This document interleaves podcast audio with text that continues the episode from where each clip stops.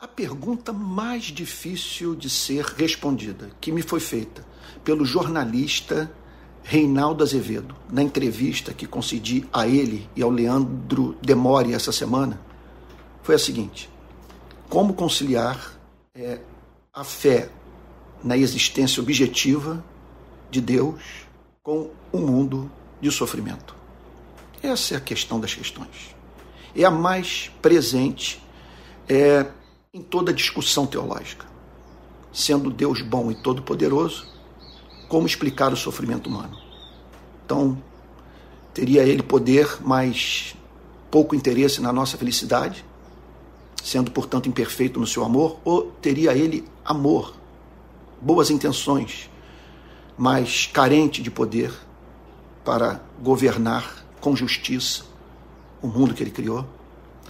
Quando eu me vejo diante dessa questão, em primeiro lugar me ocorre é o quão inapropriado é eu me dirigir para o Criador na perspectiva de dar conselhos a Ele, ou pressupondo que no lugar dele eu faria melhor. Então, quando eu começo esse tipo de diálogo, é, em geral, em razão de algum sofrimento que estou enfrentando, logo nas primeiras palavras eu cesso a conversa e por se me afigurar como absurda a ideia de eu falar de igual para igual com aquele que me formou.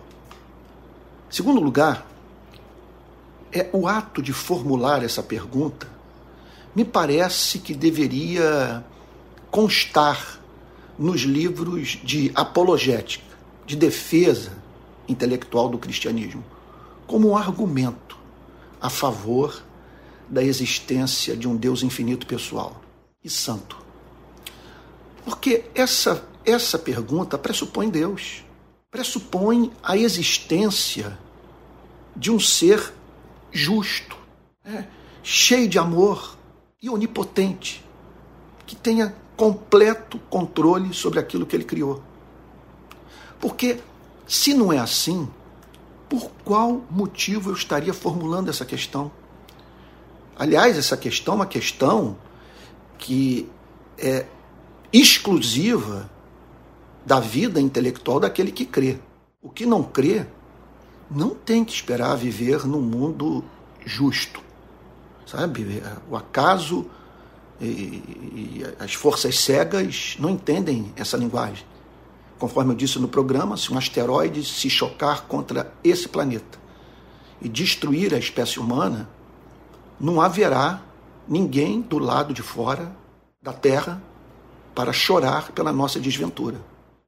É, portanto, o problema do sofrimento é um problema que diz respeito à, à vida intelectual daquele que crê.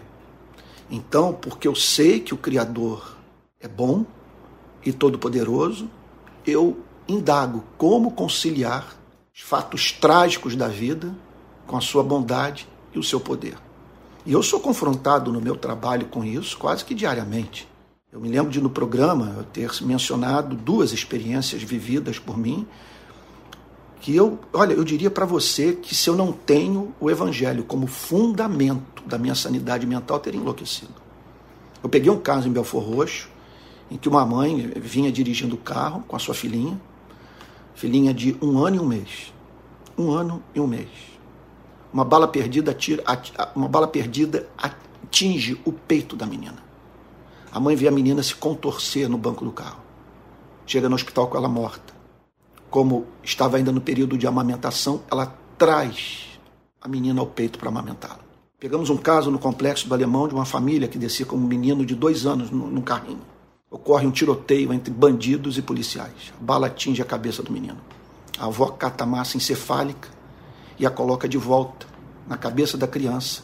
E segundo nos contou, com o objetivo de, em assim fazendo, poder ajudar o médico a salvar a vida do seu netinho.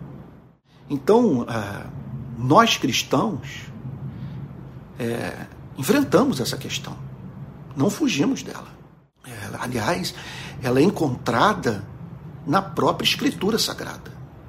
A diferença entre filósofos existencialistas, que negam a existência de Deus com base no sofrimento humano, e os cristãos consiste no fato que os filósofos existencialistas, é, ateus, agnósticos, reclamam de Deus, enquanto que os cristãos reclamam de Deus a Deus, com toda reverência, com todo temor, sabe? É, com toda preocupação com os pontos sobre os quais eu acabei de falar. Veja, por exemplo, essa passagem do livro de Abacuque. Olha o que o profeta é, apresenta como questão para o Criador dos céus e da terra. Não és tu, desde a eternidade, ó Senhor meu Deus, ó meu Santo, não morreremos. O Senhor puseste aquele povo para executar juízo. Tu, ó rocha, o estabeleceste para servir de disciplina. Tu és tão puro de olhos que não podes suportar o mal nem tolerar a opressão. Por que então toleras os traidores e te calas quando os perversos devoram aqueles que são mais justos do que eles? Você já fez uma pergunta como essa na vida? Pois nós encontramos homens que acreditavam de todo o coração na existência de um Deus todo-poderoso e bom, formulando essa pergunta na presença de Deus. E aí Abacuque prossegue dizendo: Por que tratas as pessoas como se fossem peixes do mar? como se fossem animais que rastejam, que não têm quem os governe. De fato, como disse Blaise Pascal, há nesse planeta obscuridade suficiente para aqueles que não querem crer permaneçam na incredulidade e luz suficiente para que aqueles que querem crer conheçam a Deus. Um outro ponto que me parece que vale a pena ser considerado por nós relaciona-se ao fato de que nós não somos oniscientes. Nós não temos acesso a todas as informações. E sabemos que é possível Deus do mal extrair o bem.